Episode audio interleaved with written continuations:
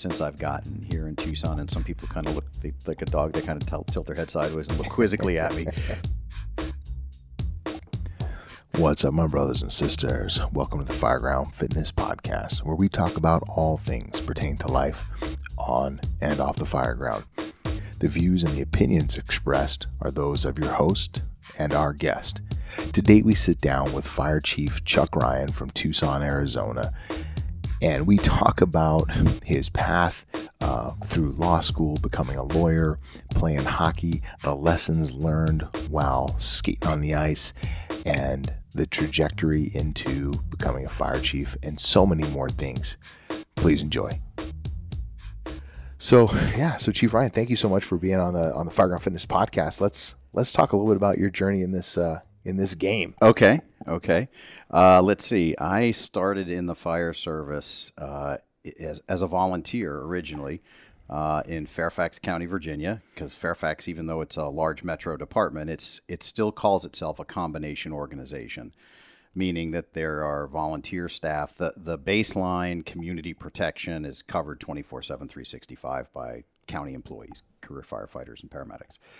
But there are augmented augmented by by, by volunteers. Yep, okay. and and it's morphed over time. Back in 1991, when I got into this, um, it was volunteers would put frontline units in service again, supplementing the baseline Mm-hmm. Um, it's morphed over time now. It's a, it's a little bit of a different uh, model. It's more like uh, large event coverage, right?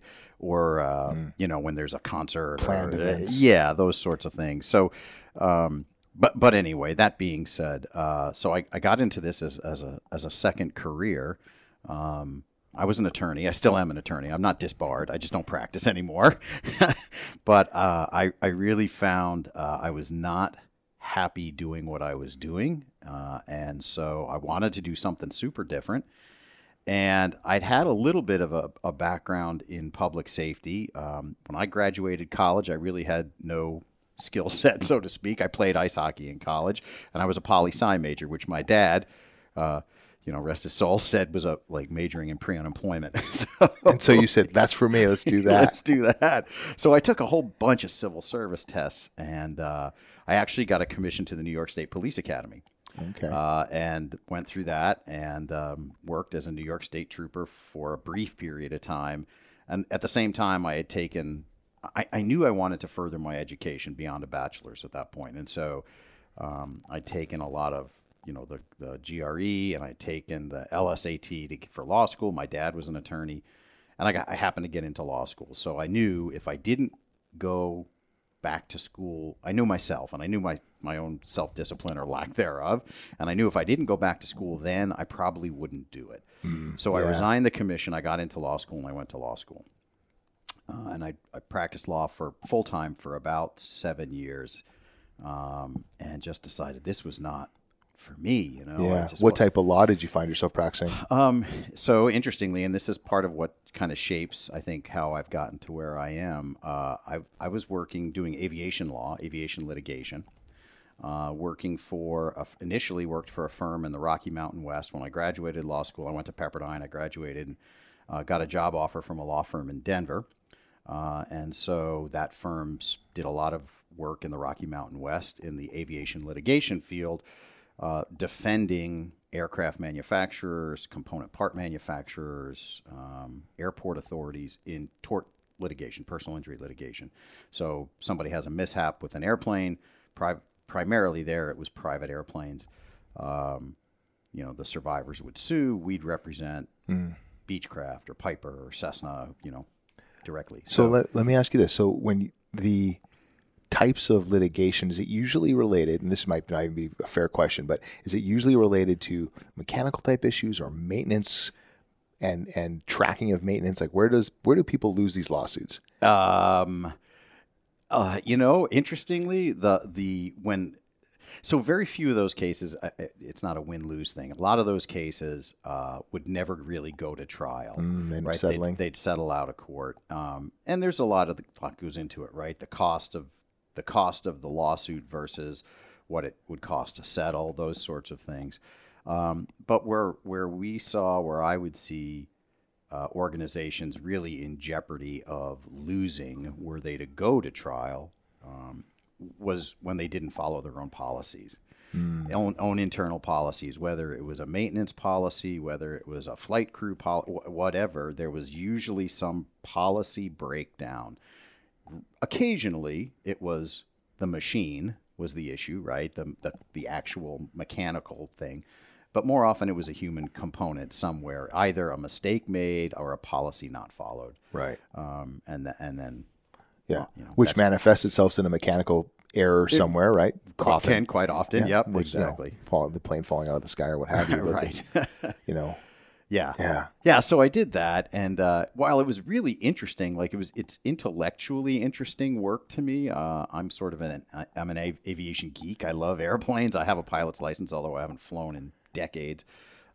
Yeah, it was really interesting work. And so I, I wound up, and you're going to say, how, well, how'd you get to Virginia from Denver? Um, I, I was co defending a client in a case uh, in rural Colorado, a helicopter crash case, and the manufacturer Bell man, Bell helicopter. I we were doing a we had my firm had a component part piece to this. Um, was represented by a Washington D.C. law firm, and uh, we're down in this little place called Delta, Colorado, and uh, this lawyer from D.C. We we tried this case and actually prevailed. We prevailed. We were no liability for the aircraft manufacturer for the helicopter manufacturer, the component part piece. But he said, "Hey, you know, have you ever thought about moving? We, you know, we have we're a growing firm, blah blah blah." So, long story short, real short, I, I find myself in in Washington D.C. You know, moving from Denver to Washington uh, to practice law, and and that firm, same aviation type work, but bigger clients, um, major airlines. Um, worked on some. Thank goodness there hasn't been a major U.S. civil aviation disaster in a long time, but worked on some very high profile uh, airliner accidents, um, representing either the airlines or a component part manufacturer primarily uh, in in defense of these cases. And it was cool. I got to meet some really neat people, especially expert witnesses in that realm, or really interesting people. Um, but I, I, I just, you know, th- keeping track of my time every day, the billable hours. It was a big firm, the big firm politics. It was- just was great people, but just not for me, you know.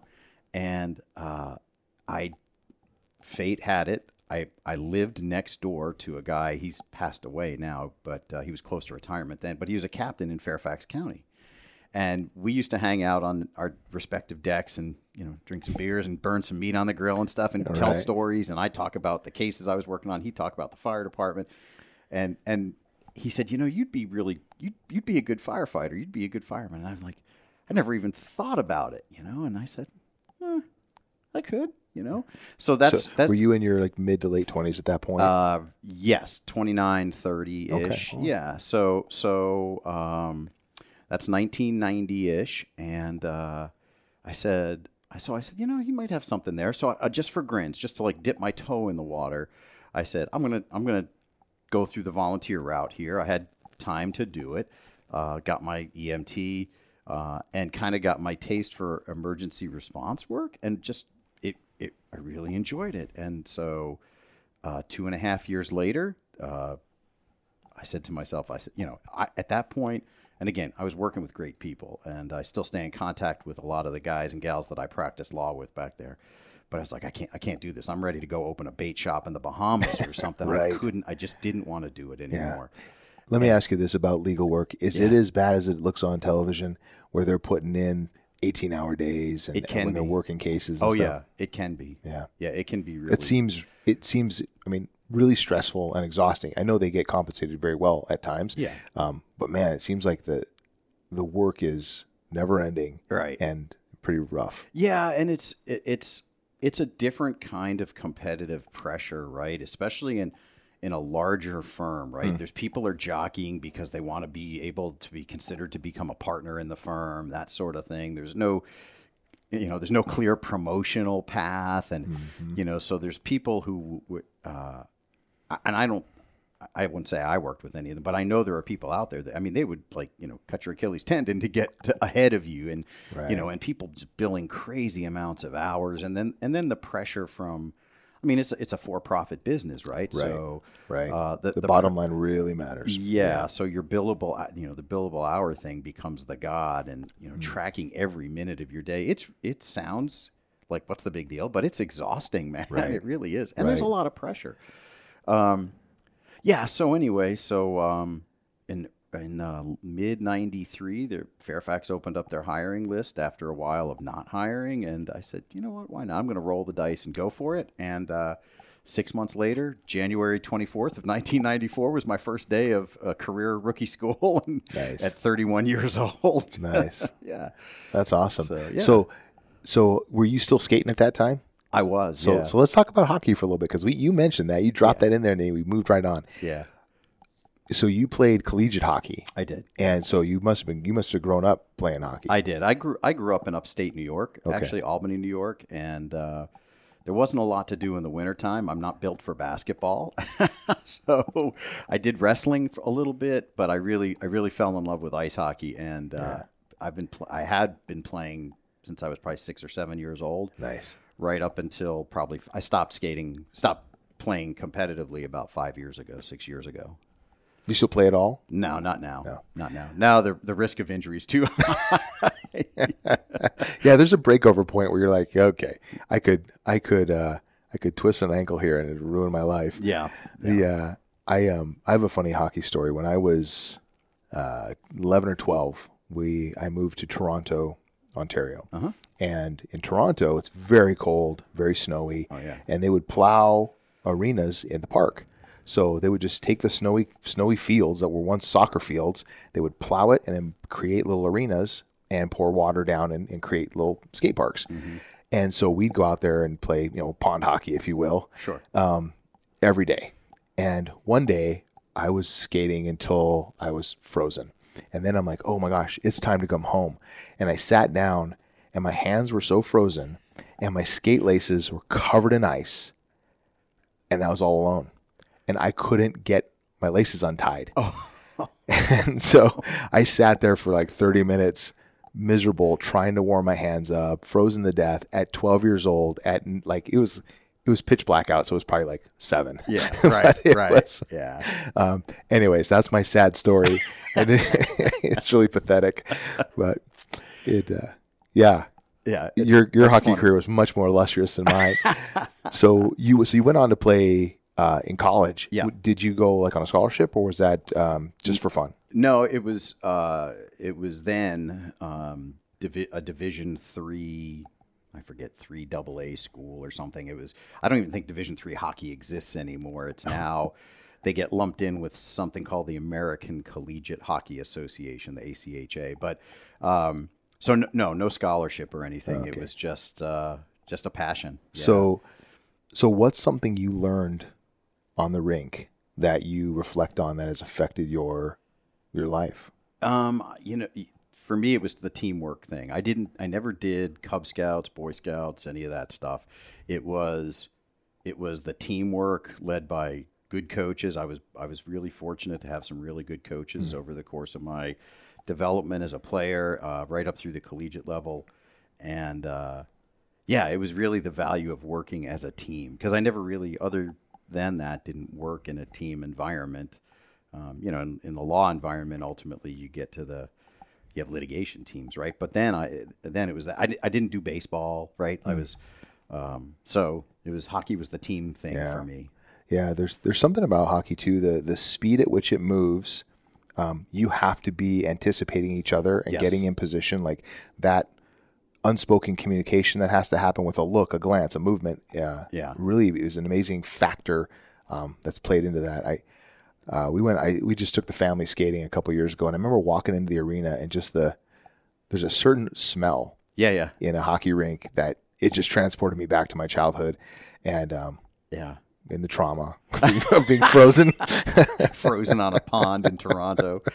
but but there's such you know I th- I think the value in teams like it really translates you know especially into the fire department we talk about small unit leadership and the dynamics of a small unit um, particularly in a high risk work environment how important that is and how how critical that is to um, success Yes. of the mission and success of the team and, and their capabilities and how they integrate into larger teams on bigger events, et cetera. Exactly. So do you find yourself do are there moments that you you know when you think back to as you've come up through the ranks that you reflect back on and, and go, okay, that was a leadership lesson I learned that I've carried with me. Yeah, I think I think I don't I don't know if I like harken back to something in particular Yeah. from those days, but um, yeah, I'm not sure that I do. I think it's just the overall experience of guiding, l- leading that small unit or being a part of that small unit on the ice, and everybody, you know, all five of the skaters and the goalie, everybody's a leader in some respect because you all take turns. Right, Every, everybody handles the puck at some point, and the Right. person with the puck is is kind of controlling the flow. Um, and and it's and you really, I think, you learn. I learned the value of that anticipation of you know thinking three moves ahead, so that you don't because you you watch it and you see it whether at any level of play, um, you see even the best players in the game give the puck away, and you'll see them shake their head. They like they know intuitively. I should have waited another half a mm. second, or I should have passed a half second sooner. They just it, it's just something you develop. I don't know whether it's innate or not, but that's the kind of stuff that sticks with me, I guess. Not any particular moment, but just knowing that that's part of who I am. you Yeah. know? Yeah. Well, I'm, and I think about you brought something up for me that at any given point somebody is has to be in a leadership position. Right. Right. And that can move around the ice. And I think about uh, an experience I had when I was in the Marine Corps. Uh, we were doing a, a troop movement, and they had given the platoon leader the order. Here's what you're supposed to be doing. And they come in and you know, however many hours into this evolution, you're out. You're dead. Mm-hmm. Metaphorically. Yeah, yeah, yeah, right. yeah, battlefield promotion coming. and then they would grab somebody and say, "Okay, you're in charge. Right. Do you know the plan? Are you have you been paying attention? Are you tracking the motion of the plan?" And I think about that as it translates to any sport, frankly, but particularly ice hockey, where things are moving fast. Yeah. Are you paying attention to the game as it's going on right now? And are we in our plan? Right. What is the plan? Right. Are we able to execute our strategy? If not, what's what's compromising our strategy? Yeah. And what's getting in our way? And those things, you know, on the fire ground as a company officer or at any position, frankly, but let's just talk about that. Like on the on the line, at any given point, somebody has to be leading something. Yeah. And even if you're in the back seat, I think I think firefighters have a tendency in the back seat to be like, turn their brain off. I'm not respon I'm not the captain. I'm not responsible today. Um, Yeah. but they have elements of leadership that they have to execute from the back seat. Absolutely. And you have to, even being a good follower, is a form of leadership. Is a component of leadership. Yeah. Yep. Without question. yeah. What does that bring up for you? Yeah, yeah that's um uh to me that is that that that does take me back to some some experiences in my prior department. So I've been here in Tucson just shy of five years. I got here in well four and a half years. So I got here in September of 2019 um, after almost 26 years in Fairfax. But I, but I, I I think back to especially when I was um, on our USAR team back there um, and and operating um, in a different way, right? So I, I think I got on the team when I was a captain, um, and retired as an assistant chief from the team. Um, but rank doesn't matter there, Yep. right? In that setting. Um, so, you know, you have your TFL, your task force leader, you've got your command structure, you know, your plans officer, your planning team manager, your, your, uh, um, your you know your tech specs, all that stuff, and your and your various division leaders, and um, like rank goes away, you know. So so right. as I when I got on the team as as a plans guy, and, and I had a lieutenant, you know, we, we'd either go on a training, we'd either be training or we'd deploy either a hurricane deployment or we'd do an overseas thing, and I might have somebody on, in the department a rank or two below me, hmm. but te- they're my boss now, Right. right? And I, I, I got to follow their lead, right? Because they've got, in, they've they've obviously moved up in the positions in the team to a point where they have technical expertise and proficiency that I don't possess yet. Right. So, it, you know, and it's Yeah. to, to me that's where it really came through for me was that Yeah, it's it's position and function, Yeah, exactly. right? Rather than rank and and you know organizational authority. Well, it is, and you know, it's it's here's an interesting thing, and I, I don't want to go down too far a rabbit hole, but when in my We're fir- here for the rabbit hole. my first year of EFO class, I had a guy in my class, and I wish I could remember his name. I just remember his first name was James, but he worked for Chicago Fire. Hmm. And a guy had double masters from Northwestern University. Super, super smart guy. And he was a administrative battalion chief, like in their planning division or planning office. But he was a firefighter in rank. oh wow. So yeah, and I thought, wow, that's really cool. So you know, his he would work, you know, his Monday through his forty hour gig as a administrative chief officer, but when he went and worked overtime in the field, he rode backwards, uh, and was a firefighter. And I thought that's really cool because he had a skill set, you know, Right. from this all his education that the department was making good use of wherever they were utilizing him. You know, so and I thought that's really that was a cool idea. That is, we get so hung up. We were talking about this kind of a little bit before we hit record. Yeah. Is this idea of the hierarchical pathway through an organization and how that is the live or die structure. And I, I think we, we probably need to really challenge that and say, well, what what talents, knowledge, capabilities does somebody bring to the table to the organization? Or how do we get how do they add value to the organization? It's not just kicking the door for some people. Some people bring, you know, they come to the department and they're already a lawyer, right? They bring a talent with them Yeah. and a knowledge base that can really help the organization flourish. Yeah. Why would we squ- squish that into a corner and say you don't have place here? Yeah. Right? Yeah. Don't we leverage it to a degree. Yeah, we, and, we and we need the with that. we need the door kickers, right? yeah. That's there. That's a super important role, and I always say, you know, not everybody. I, I think everybody has the capability Hmm. to supervise. Not everybody hones it, or, Mm-hmm. Right. Mm-hmm. and not everybody wants it, right? So Well, again, and that's okay as well. absolutely. So Yep. we we need those tenured firefighters, right? Absolutely. Yeah. So many times I think, and maybe this is just in my dumb head, but we, I, I sometimes I think we go, we only value promoting. Right. We only value rank and, and, and positional authority, but we need to recognize the value Mm-hmm. that that backseat fighter, the senior tenured member Mm-hmm. who decides that I'm going to stay in the backseat, brings to the organization. Yep. It's tremendous value. Yep. Yeah. There's that side of it, and then I think we also you talk about the hierarchical structure. You know, our the new quote unquote um, air quotes new workforce, right? We have folks coming into our departments with amazing backgrounds and talents, right? And yeah, they're probies or boots, whatever. But you know, maybe they run a small business, a very successful small business on the side, or maybe they have highly technical skill sets in, in their you know in their backpack to that the organization can use elsewhere. But we we the fire service still collectively kind of puts a lid on them, like no no no no no. You can't, you, you know, you're to be seen and not heard, kind of thing. Exactly. And yeah. and that's to me, it's that's wasteful, man. That's just and it it can really discourage people. You know, I think, I, and I'm not saying we need to get away from the the the hierarchical, the paramilitary hierarchical structure. I just think we need to be have our eyes open and have that um, willingness to challenge the paradigm that oh, you must be at this level in the organization before you can do X. You know, Right.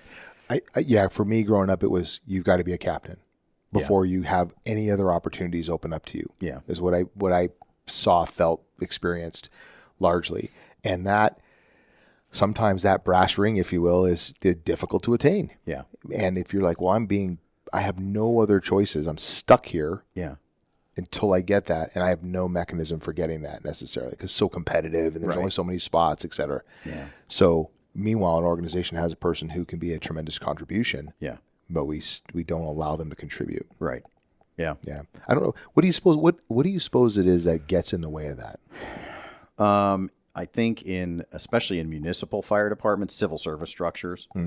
Um, there's also uh, the T word tradition, uh, which, which which is you know tradition is highly valuable, and you know I always say honor the past, but look to the future kind of thing. And uh, yeah, uh, th- there's there's layers of it um, that that stand in the way um, in in a lot of organizations. But I, th- you know, but what I so I go back to my buddy from EFO Year One, James in Chicago, and I think there's you know CFD is a if, if I, I don't know that if I were to name the top five most tradition bound fire departments in the United States, That would I think. Chicago would be one of them, right? 100%. Yet they're doing something. They're allowing somebody that kind of opportunity, Right. So why not everybody else? Yeah. Yeah, I like that. I mean, even the fact that he's at CFO as a firefighter, yeah, yeah, yeah. right? That Yeah. even that, I think most people wouldn't even apply or wouldn't put themselves out there because of that. Yeah. Ah, I'm not in the right position organizationally to do that. Well, I think I think he, the reason NFA let him in was because he was an administrator. Because you have to be a chief officer. He had the I believe you have to be a chief officer and have a minimum of a bachelor's degree. So because he had the organizational title, the administrative title Hmm. Right. is how he. Got And he clearly had organizational support. oh yeah. So, it- you know, any endorsement would have come from them for sure. Oh yeah. So that's amazing. Yeah. The um, so when you think about, so let's talk about education for a second. So that profited James profoundly. Yeah. When you think about the value of education, oftentimes in the fire service, many will poo-poo uh, the value. Yeah. How do you feel about that? Um, I don't. So, I- I think that's silly, to be honest. Right? Um, I'm not saying that you have to have a degree, right? But I think, I think it's important. I think there's value in that. I think what's more important is that people be lifelong learners, hmm. and whether it's a certificate program, whether it's seminars, webinars, you learn something from everything, right? But if if you just sit and do nothing, then you're really not if if if all somebody does is sit and run calls, all you're doing is running calls. Right. And I I don't mean to belittle that, but like what are you what are you taking away from it, you know? And hmm. and for me I mean, granted, there's and there is actually there is another lawyer in the Tucson Fire Department, believe it or not, which is which is kind of cool. He's got better billing hours. I think so. but um, yeah, uh, and then of course there's everybody in the fire service is an attorney. well, there's that. you can't take that away from him. but it, it what what I think where I think the real value comes, even if you don't get the the, the bachelor's or the master's or an advanced degree, the the value comes from you know reading, comprehending, writing, you know, learning to write well, um, critical thinking, rational analysis, some emotional intelligence, all of that. And that it doesn't it's not just about a fire chief, right? It's anybody in the organization. And and so you can't I, I just I, I have a problem with people who when, especially when the opportunities are offered. You know, we pay we uh, organizations will pay for people to attend classes, to go to seminars. Like get out of where you are and see what is happening elsewhere other than on Instagram or X or Twitter, whatever it is now. You know what I mean? Uh, because there are there's a whole like subculture of internet firefighters kind of thing. Like get out and see what's going on outside your your space, outside your state. It's pretty amazing. Absolutely. And, and it really gives you an appreciation. It gave me an appreciation um, for the challenges that other people face. Um, you know, I tell I tell folks when I used to go to the National Fire Academy for classes, and now I occasionally will teach there. I I would think about the things we would complain about in Fairfax, right? The things that we would just bitch about, and then you go somewhere and you find a place that's running trucks from the 1980s, maybe, and they can barely scrape together three person staffing, and their second alarm, if they ever had a call one, was 40 minutes away, and their turnout gear is 12 years old, and we, we're complaining because ours doesn't, you know, feel comfortable.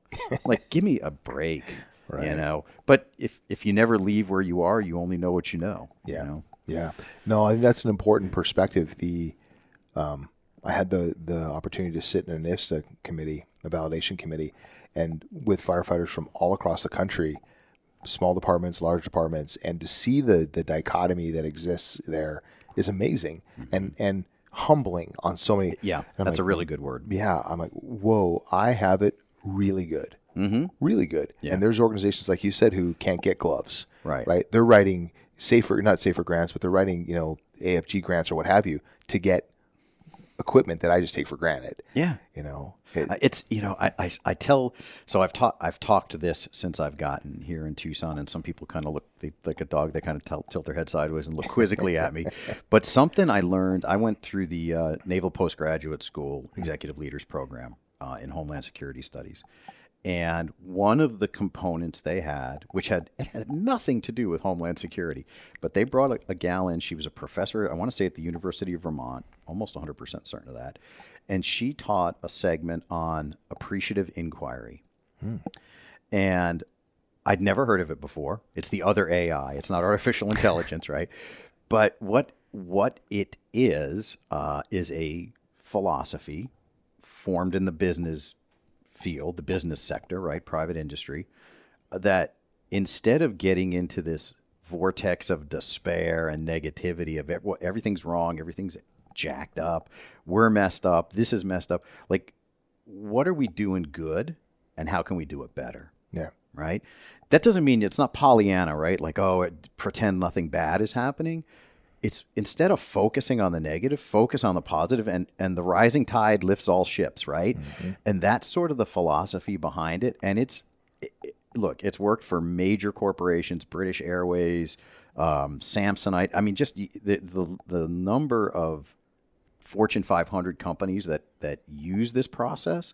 It's sort of a strategic planning thing, but they use this AI process, and it's they implement it, and their you, their profits go up. It's hmm. it's really interesting to see it. Uh, the Air Force has actually implemented it, so. I, I just, I, I mean, I'm not, I don't profess to be an expert in it, and I don't buy into all, every single bit of it. But what I, what I like about it is that instead of the woe is us, woe is me, every department out there is doing great stuff. How do you get the the stuff that's not going so great better by making what you do well better? Right. So what I hear you saying is that this idea of identifying bright spots Yeah. and saying, okay, that's going well.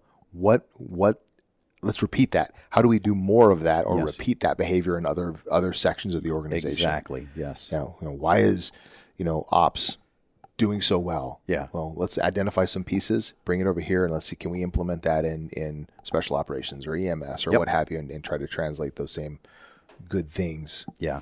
Hmm, I like that. Well, it's interesting. I was actually having a conversation with somebody uh, this morning about tailboard critiques. Yeah. and we were talking about the the you said Pollyanna before. Like, yeah, like it, people. Nobody wants to say that the a fire went poorly. Yeah. and and what's funny to me is there has not been a single fire in my career that went perfectly. Exactly. But yet, when I sit at the tailboard and I hear these critiques. It sounds like everything's freaking amazing. Yeah. everybody's an awesome firefighter. and- Everybody should be getting a gold medal, Yes. gold medal of valor. Yeah. right. Yeah, so yeah. so uh, the framework that we that I picked up when I was you know uh, in operations was uh, we go to the tailboard and and we'd say, listen, what's something that went well? yeah. Well, we came on scene, we gave a great report, we identified the size up was on point. Great. What's something that you would do differently next time? Yeah. right? Not so negative. We'll reframe it a little bit, but the idea is we have to have real conversations about the challenges we're having. Yeah. And um, so it's interesting. The AI piece that you're talking about is uh, is interesting to me because sometimes we do have to have that conversation, but we have to frame it in a way that isn't so self-destructive. Right. Right. Or, or accusatory. Right. Yeah. Right. Yeah. Hey, we're all in this together. Yeah. And so if we're here just talking smack about how horrible the organization is, I'm like, well, what role do you play? Yeah. Yeah. Right? What, what piece of the- that do you own? yeah, it's not just the fire chief's fault, right. Every one of us is here, part of this organization has a responsibility, go back to leadership, Yeah. to lead from where you are. Yeah. So what does that look like? Yeah. Right? Help. Yeah. Help the organization. Yeah, I always tell people, I, I and and I, when I when I go to other places and talk, I, I say think back to when the first day on the job and how excited you were, hmm. and remember what you said in your interview, mm-hmm. right? Like remember what you said and remember the oath you took. And if you can't live that anymore, you really got to do some self reflection as to why Yeah. like is it fixable or not? And if it's not then don't be miserable. Like you know i don't want to see anybody leave the organization but i don't want people to be you know tremendously unhappy either. But why are you so what's the where's it coming from you know and why? And yeah it's it's different for everybody i think but Yeah. What's uh What's what's been your favorite position in your career so far? I I really enjoyed um, my time as a battalion chief because uh, I, I, for, let me say this: I have loved every position I've held in the fire service. I really have. Um, but in terms of when I felt probably least stressed, but still, uh, like I was, you know, still engaged in what I signed up to do was in the battalion chief role, and and I say that because, um, you know, as a as a battalion chief in the field, you're you're still very much connected with your people, right? You're working the same shift, you're in the stations, you know, every every battalion chief makes what they make of their position, but I think if you do it right, you you, you show your humanity to the people you're supervising, to the people you lead. You still have to be the boss, right? But but you like you participate in the drills and you you you get your hands dirty sometimes and you know the organization I came from in in Fairfax County we our battalion chiefs were um, you know on on fire events packed out. You know not the first in chief officer obviously they've got incident command but later arriving chiefs chief officers dressed and packed out and you know assigned to divisions or groups or whatever. Um, and so you you kind of you're still in the mix right? Yeah. um, and you really have a I, I think even more than a captain you have the opportunity to really mold people hmm. and and and encourage them along the way. You, you're you're in a you're you're like a step or two up higher on the on the staircase and you get to see people's talents across you know 50 60 people maybe 70 people depending upon how many stations are in your battalion.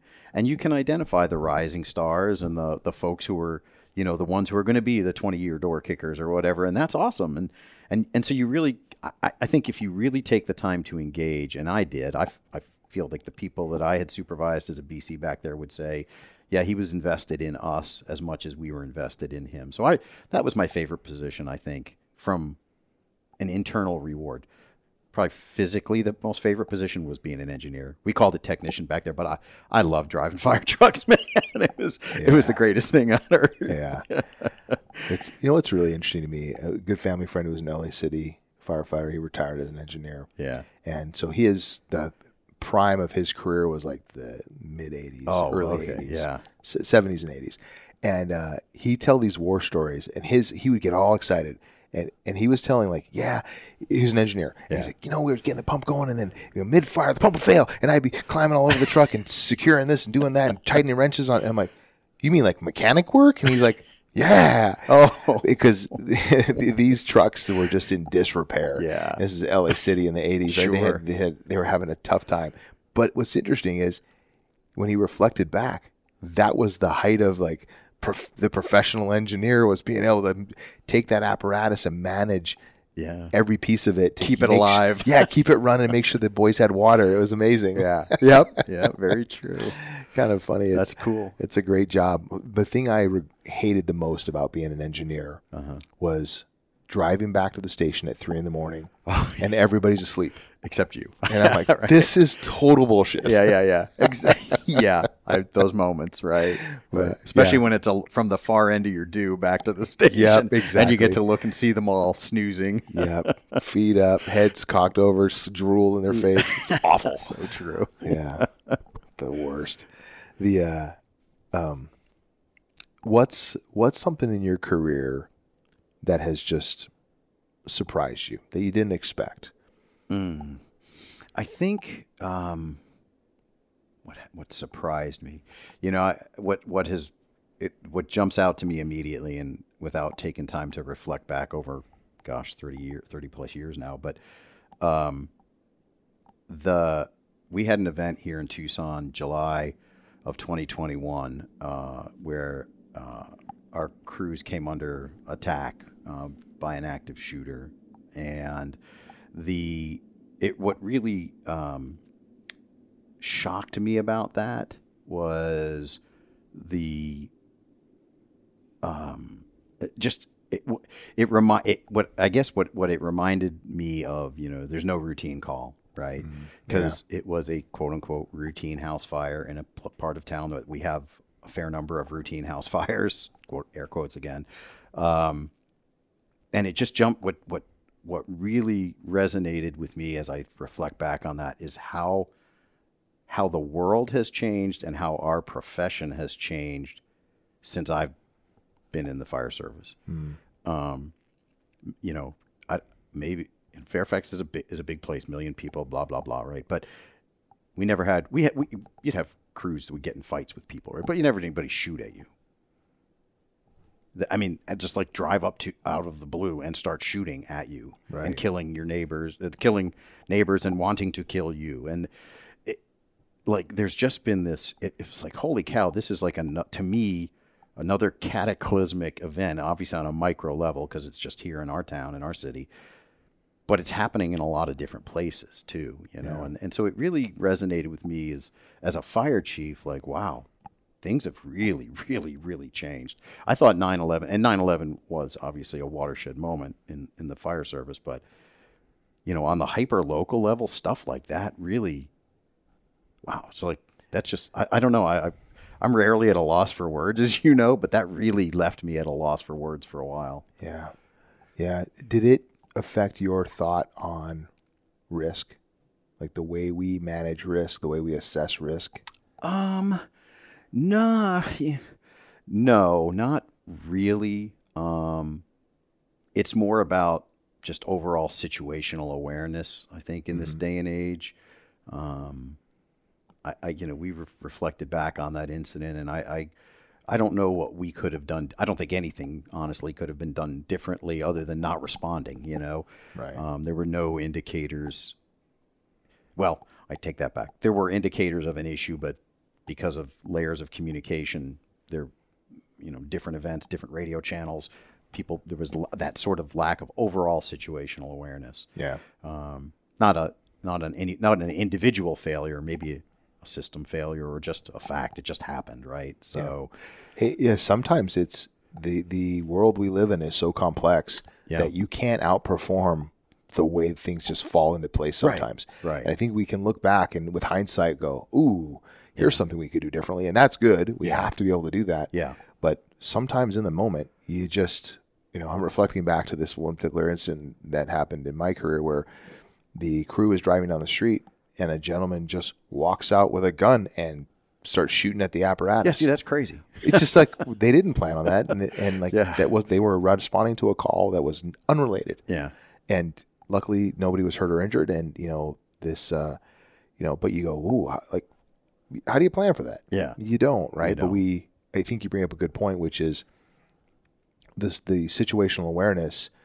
I think kind of as an industry, Mm-hmm. we need to recognize that the world, the context is evolving, Mm-hmm. and we just need to continue to really question: Are we doing the right things for the right reasons? Yeah. um, at the right times in the right places, right? And uh, you know, the conversation about ballistic vests comes up, and you know, you can't wear it twenty four seven. But right, how do we? What you know? And we just need to get really curious and go, what do we need to do differently? Yeah. To help as we move forward in the in the the, the world as it changes. Yeah. How do we change with it? Um, but to sit here and say, hmm, we're good. Yeah. Yeah. That's not going to work. I no mean, change needed. No, that's yeah, that's not a, an effective strategy, right? Uh, you know, hope is not a strategy. Right. the um, we have to adapt to the environment. The environment doesn't adapt to us, Right. and that requires change. It requires change in uh, so many levels, and we are as firefighters inherently resistant to change, right? Yeah. The, the old adage: firefighters hate two things: the way they are and change. So. So how do we how do we how do we change how do we change change? How do we help people be less change averse? I really think it's by giving people the why um, up front, not not afterward. You know, and and really communicating why we need to turn the ship in this particular direction. Yeah. Um, And not everybody is good at doing that. Um, you know, if you you can't if if you're an autocratic person, you're never going to be able to get the change buy-in, right? Except from your most loyal people. You have to you have to really tell people exactly why. and and sometimes at the end of it, you you know people you can agree to disagree, right? You not everybody, but I don't necessarily like some of the changes. You know, my boss makes change, and I I don't may may not agree with it at some level, but as long as you know he gives us the why, the city manager said, "Well, here's why we need to do this." Then I can communicate it like, "Okay, here's why we're doing this." Not not exactly what I would have done. I wouldn't say that, but uh, in my mind, that's how I'm processing, right? Like, because you want to ex- present the united front. I think that's important for any leader to do is present a united front, not Right. not sell the organization downstream just because you don't agree with something. Think about when you go home. I mean, you have disagreements with your partner, spouse, whatever, your dog, you know, neighbor, right? Time for a walk. Yeah, yeah, right, exactly. So, um, I think, but to answer the question specifically, I think it's, it's really giving people the, the the why and being able to explain it, you know, uh, at meet, kind of meet people where they are Yeah. with the explanation. Yeah, I like that. I think that's um, it, it, it. There's a time and a place for the uh, autocratic leader to come in and say, "This is how it is. This is what we need to do." Usually, those are in hostile environments when shit's going down. Right. Right. Yep. But when you have discretionary time, if you really want people to follow you, they need to understand why they're following you. They need to have a reason to believe in you. Yep. And as much as it takes a lot more work, right? You have to spend the time to help figure out what individuals need and and and then help them understand how the organizations need helps fulfill their need. Like you have to bridge those gaps for people. That's the work of leadership. Right. And um it's not easy. No. It's- it takes but it takes a deliberate, engaged presence to be able to do that. Yeah, without question. Yeah. Without question. When when you think about, you know, your career, what are what's one thing that you think back and go, this has probably been the biggest challenge of my career for me? Um, interesting. Uh, the biggest challenge. I think every position I've had has been a challenge, but I'll, I'll, I'll I'm going to share a personal experience here. Um, so I, uh, I am a cancer survivor. I was diagnosed with prostate cancer in 20 January of 2017. Uh, it's an it was an occupational. It was given uh, an occupational status back in Virginia. To me, that was wow. That that was a challenge, man. I mean, I, I was 54 years old, 55, I think, at the time. Um, no history of cancer in my family, none of it, right?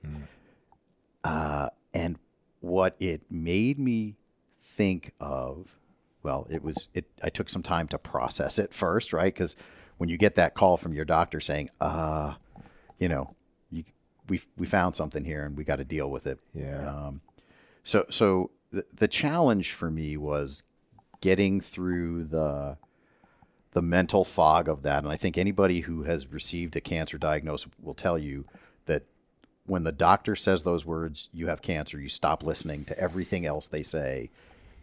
and then you, you have to call them back and say, okay, what did you say to me after you said that? you Right. know, when you get your head right a little bit. Yeah. Um, but it's like, you know, laying it all out for my family, for my coworkers, and then processing it internally. Like, because the doctors were, eh, thank goodness, it was caught very early through a great occupational physical. Um, but like mentally, like, is this going to cha- change who I am? You know, Yeah. like, am I going to be able to continue to do the profession I love? And then you go, the worst thing I think for me, I shouldn't say the worst thing anybody can do. I think the worst advice I got was to from somebody else who'd been through this experience was, uh, "Hey, get get become part of this like Facebook group," and and I was like, I did, and then I- I got out of it as quickly as I could because it was horrifically morbid and sad, and and these people were, you know, I felt terrible for these guys who were in this group talking about what they were going through because all I could do was go there. Yeah, You know? yeah. And my doctor was like, don't do that. Like, you're not going to get there if, as long as we take care of this and don't kick the can down the road. And so, um, I immediately extricated myself from that, um, and, and, and had a really really awesome support from my wife, my kids, and my department uh, as I worked through it. And you know, thankfully, knock on pressed wood or whatever this is, uh, it's all good. You know, Yeah. almost seven years later. But that was that's. I- know that's probably not the you know people will talk about other p- professional or, or career challenges. That's to me getting a career a diagnosis that of of a disease that could kill you because of your job Yeah. was like it, I never thought it would happen to me kind of thing, right? And how many times as firefighters do we hear that from people who have house fires or other you know similar crises and like oh I never thought this would happen. I said the exact same. I never thought never saw it coming. Yeah. Well, there's something about you bringing your mortality into question. Oh heck yeah. It, it changes everything. Yeah, yeah. and you know it's uh um so i had a, a an issue uh tumor in my spine and it caused drop foot blood the whole story and i could no longer run and it you know running for me uh, was a big part of my life for many many years Especially being in the Marine Corps. Yep, that's where I fell in love with the running, and it, I kept going longer and longer and longer, doing all these great crazy events, and it was part of my identity. Yeah. And interestingly, I was telling my wife, and we're hiking. We were going for a hike, and I'm like, man, I'm, I can't believe. blah, blah, blah." She's like, "What is your problem?" And I go, "Listen, I'm just pissed because I can't run anymore."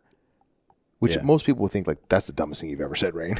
Yeah. but what upset me, it, well, well, my wife turned to me and she goes, "Rain, you're grieving the loss of something." Right. And I didn't. That was the part. The light bulb came on. I'm like, "Oh." Yeah. that's why I'm so irritated because I'm I truly lost a part of who I was. Uh-huh. And so when we have these events in our lives, you have cancer and suddenly your life comes into question like, well, shit, if this is work related, Yeah. maybe I made a bad choice. Right. Yeah. Right? But then all these great things happen because you were a firefighter. Right.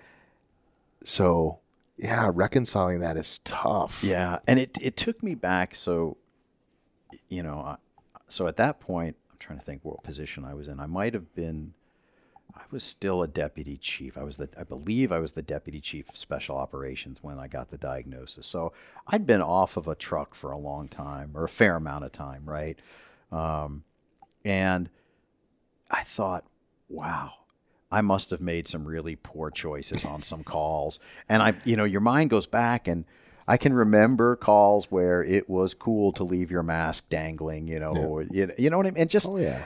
stupid stuff with double lines of black shit running out of your face and you get your picture taken. You're like, yeah, salty dog. And then, Yeah. yeah, you got cancer. like, oh, damn it. yep. Didn't see that coming. right. Well, Exactly. and you know, and we know now so much more than we knew Absolutely. 20 30 years ago right so we just i guess we can't beat ourselves up too much no. um no. but you know but now we know Yeah. and man we got to figure out how to uh mitigate that moving forward Yeah. and keep keep our new young firefighters as healthy as possible Yeah, keep them healthy and and show people who are interested in the profession because we've done a great job about educating the world about the cancer risk to firefighters. Yeah. I wonder really how what message that sends to prospective applicants like Yeah. holy crap, do I really want to sign on for this? As cool as the job is, maybe I can give back to the community in other ways that are less risky. You know what I mean? Yeah. Uh, so so Yeah, it's that's got to be a factor that people are weighing in Oh yeah. Yeah. Yeah, As- as- especially especially I think especially potential women applicants. yeah Um, you know, and what that means, especially if they're interested in having children and stuff, all the downstream effects of that. And Mm-hmm. Yeah. So I had uh, Dawn Bolstad, who's an industrial hygienist, on the podcast a long time ago, Mm-hmm. and um, I couldn't tell you what episode it is, but whatever. Um, we had she wrote a book that talks about the. ah, It's called Exposed, Mm-hmm. and it talks about all the different ways that we get exposed to carcinogens and how problematic they are for us as Mm-hmm. firefighters. And they, she was part of, or she led a study that looked at uh, female firefighters who had had children and how the uh, carcinogens traveled through you know our lipids and out your breast milk Mm-hmm. and so they had these women um, uh, pumping and, and sending the milk to the lab after every fire Mm-hmm. and it's scary yeah, right Yeah. so now that we know um, you shouldn't be giving your kids breast milk in the first three days after a fire so Yeah. for all you gals out there Right. keep that in mind um, and read Dawn's book it's Yeah. Plug for Dawn I, I'll have to take a look at that one. yeah, it's a good little book, and it's a good read. It's small, it's fast reading, Mm-hmm. and uh, Yeah, and it's informative, really informative. The so let me ask you this. This is a tough question. I'm going to put you on the spot. Okay. What do you see as one of the greater challenges or, or one of the challenges that the fire service faces in the future? You kind of touched on recruitment and retention, I think, or recruitment anyway. What do you think one of the other challenges are?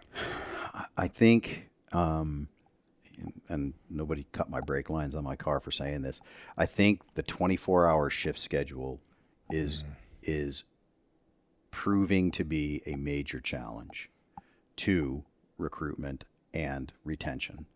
Um, doesn't mean um, we're going to see it change. I mean, there are departments out there that don't work 24 hour shifts. They work the 10 14 schedule, but not many. Um, and, you know, with all the focus we have on uh, sleep and sleep health and what we know sleep deprivation can do to the human body, and we know firefighters are sleep deprived, right? Yeah.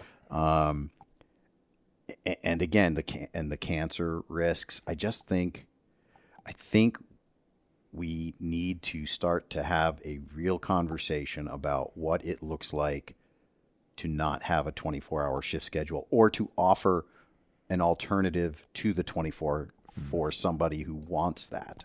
Right. um, impediments to that civil service structures at least in the municipal environment right? Yeah. and flsa comes into play and how do you you know all of these things and and can antiquated IT systems figure out the payroll. I mean all of it. And um, but but I think really uh, Rain to be very honest I think that's a huge challenge for us because we're seeing people. I mean, I talk to peers around the country and with metro chiefs from you know across North America and, and South America and Europe, and we're we're all seeing the same thing. yeah.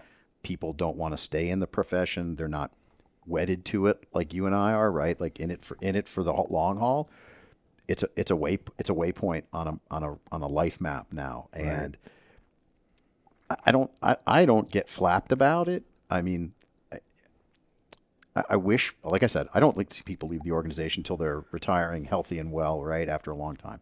But if somebody just wants to come and do five seven years of good hard work for us, I'm good with that. It's okay. So what's interesting is you say that is like other industries, that's the thing. Yeah. You come in, you work a few years, and people are a little bit more transient in their careers. Yeah.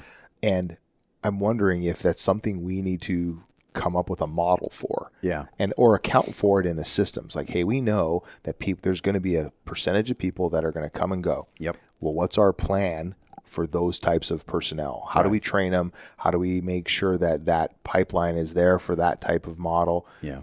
And and yeah, it's going to take a little reframing of our thought processes Yeah.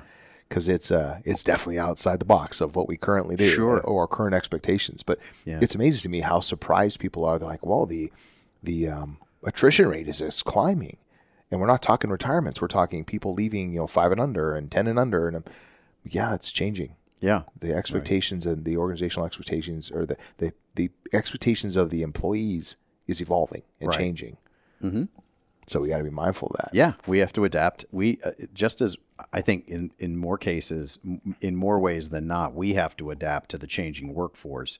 Then the changing workforce has to adapt to us Yeah. Right. if we want to, if for us to maintain a sustainable model. You know, well, I, I really look forward to your solution. I yeah. when I get it, I'm gonna I'm gonna patent it or sell it or something, and I'll buy that Bentley I've always wanted. There you go. There you go. I don't see it happening. Oh man. Well, with all these things that a fire chief has to wrestle with, um, you know, you talked about the the shooting that happened down here. And Yeah. I, you know, you, we've talked about some other things that you've had in your career, and and you know, what is it that keeps you up at night? Um, f- for me, it's uh, it's twofold. It's uh, it's you know the welfare of, of my men and women. Uh, you know, I, I don't. I dread the thought of getting. And actually, I would hear the call because, and my wife kills just she doesn't like this, but I sleep with my phone next to the bed, and the alert tones go off for you know significant events. But I, I just I I I we we have come very close to one firefighter fatality since I've been here. Um, it's a horrible feeling as as a fire chief because you can't do anything. Yeah. You know, you, you're we're doers, we're fixers, and when you're the fire chief and you're listening to it on your portable as it unfolds, you're powerless, and you want nothing more than to be there to help, and you can't. Yeah. Um, so that's that's what really really keeps me up at night is is the safety and security of our folks. Yeah. Um, part part two of that uh, is the safety and security of of our community and our ability to continue to provide adequate fire and EMS protection to the community with the modern budgetary challenges and everything else. The politics, honestly, it, it, it, if you not talking about DNR and all that stuff, right? I'm talking about just being political. That doesn't bother me. And I think my law training as a litigator, right? I think that kind of helps me in that area. Um, being able to read the jury box, if you will, and and uh, and and and use powers of persuasion. But I think, um, yeah, just recognizing that the challenges, especially in the municipal environment, um, that that are that are placed on cities today to to maintain levels of service that are that are dictated by standards that you know most places can't really meet.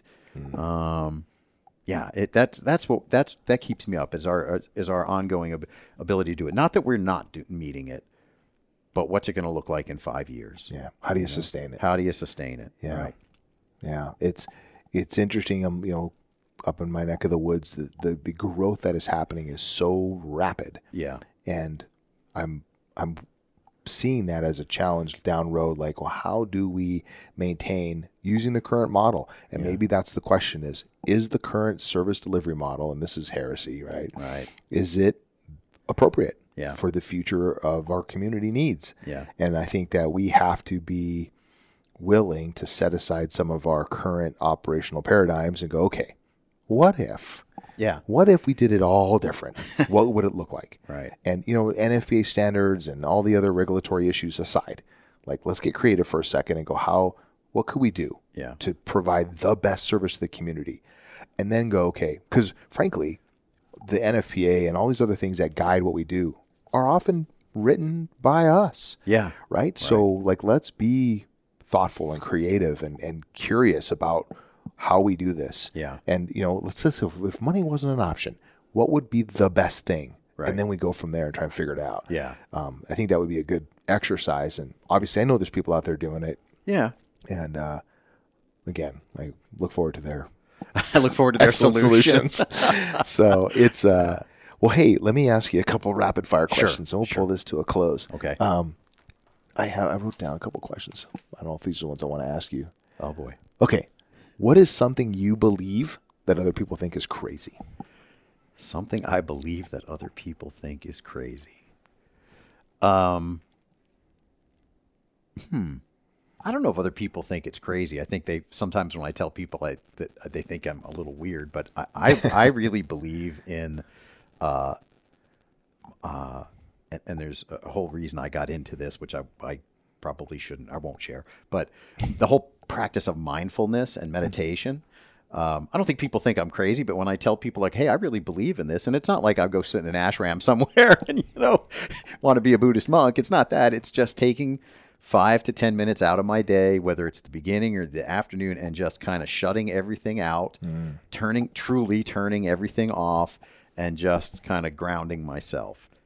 Just ten minutes a day, man, and it's it is it's amazing the the difference it can make for you if you take the time to do it. I, I I've I've really come into that in the past year or two.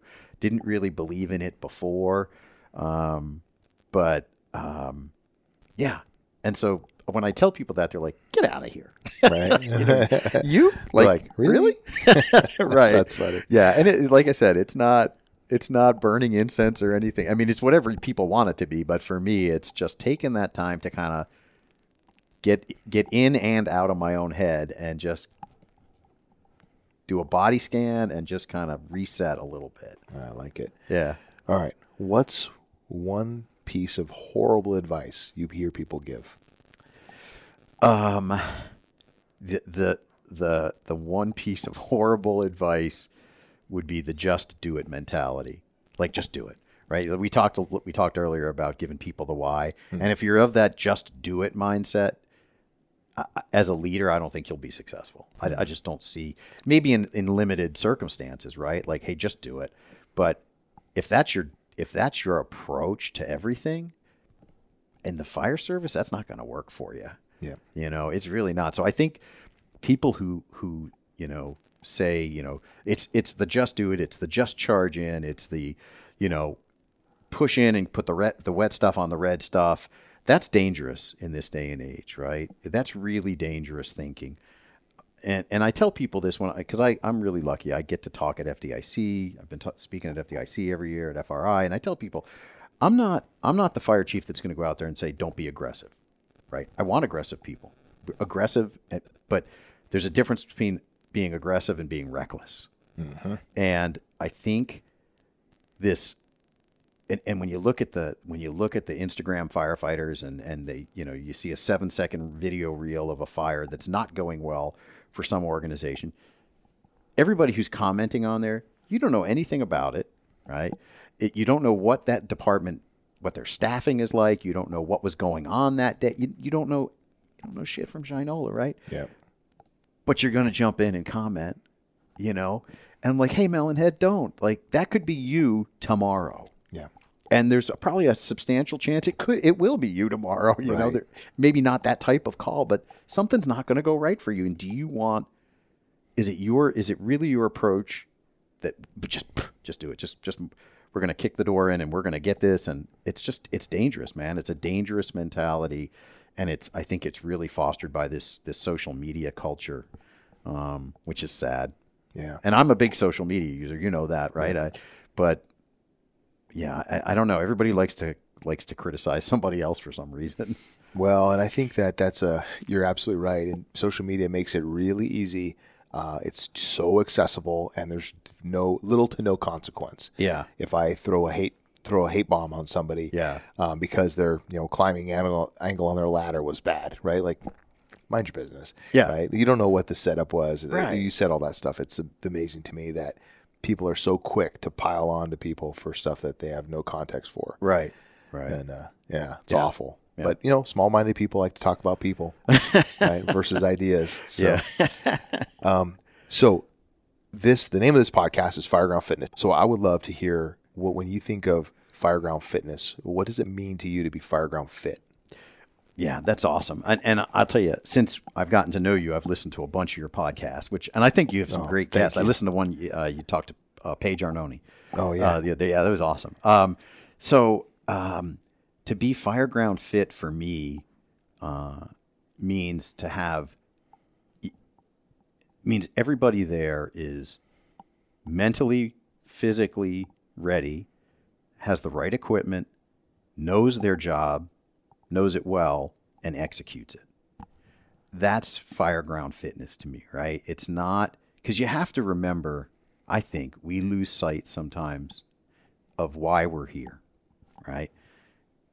When we get to a fireground, an incident scene, our job is to do the right thing for the person having the emergency, not what feels good for us, not what's going to look, you know, what's going to get a plaque on our wall. It's to do the right thing for the person that you're there to serve. And so I think ha- you got to we we collectively have to keep that mindset all the time in the forefront. Um, and and the and the components of that, like I said, being you know mentally and physically ready, knowing the job, being a technical expert at your level, and executing it well, um, and being pr- like be there for every call. And I get it. I, I ran the calls. I get it. I, I ran the calls at two a.m. for the you know the, the the frequent flyer or the the drug addict or whatever they're not no they're not the people you're going to invite to your thanksgiving table right but again i go back to what i said earlier what remember what you said in your interview remember the oath you took like check yourself before you wreck yourself a little bit and and if you do that and even at the fire chief level right i got to catch myself i got to check myself sometimes um, and and I ha- thankfully I'm I'm pretty good at it, and I have surrounded myself with people who are maybe better than I would like at telling me that. um, but uh, yeah, so at, like at all levels, as a fire chief, I feel it's important to be fire ground fit, right? I I, I don't want to be, and I go to a lot of incidents. I, I try to get to as many working incidents as I can. It's a big city. I can't get, you know, I can't teleport myself across town, but, but the ones I can get to, I do. And like, be present, be there for your people, right? Don't uh, like I go to our, our CEs at the academy now. Am I am I throwing ladders and stuff as the fire chief? No, they don't. They don't expect me to do that but but I'm there with them, you know, showing face, seeing some of the challenges. It's it's it's it, it's it's the more you, the, the higher you rise up in an organization, and if you ultimately aspire to be a fire chief, and and and this is this job has been the blessing of my career. I I love being the fire chief here. Um, you have to be you have to be present all the time and you and you have to practice what you preach mm. you know uh, uh, and so by by being out there getting facetime getting into the stations you know being willing to listen listen to the to the complaints listen to the you know to the because even though we're, we're quick to say ah, that's just so and so and that's the way he is or she is they might have they have real valid points sometimes, you know, and and, and so hear people's perspectives. Um, and that's part of the fire chief's fire ground fitness, right? Is being in tune with your organization. Never let yourself get out of touch. Doesn't mean you have to be on the trucks every day. You don't gotta you don't gotta go in the burn can or anything.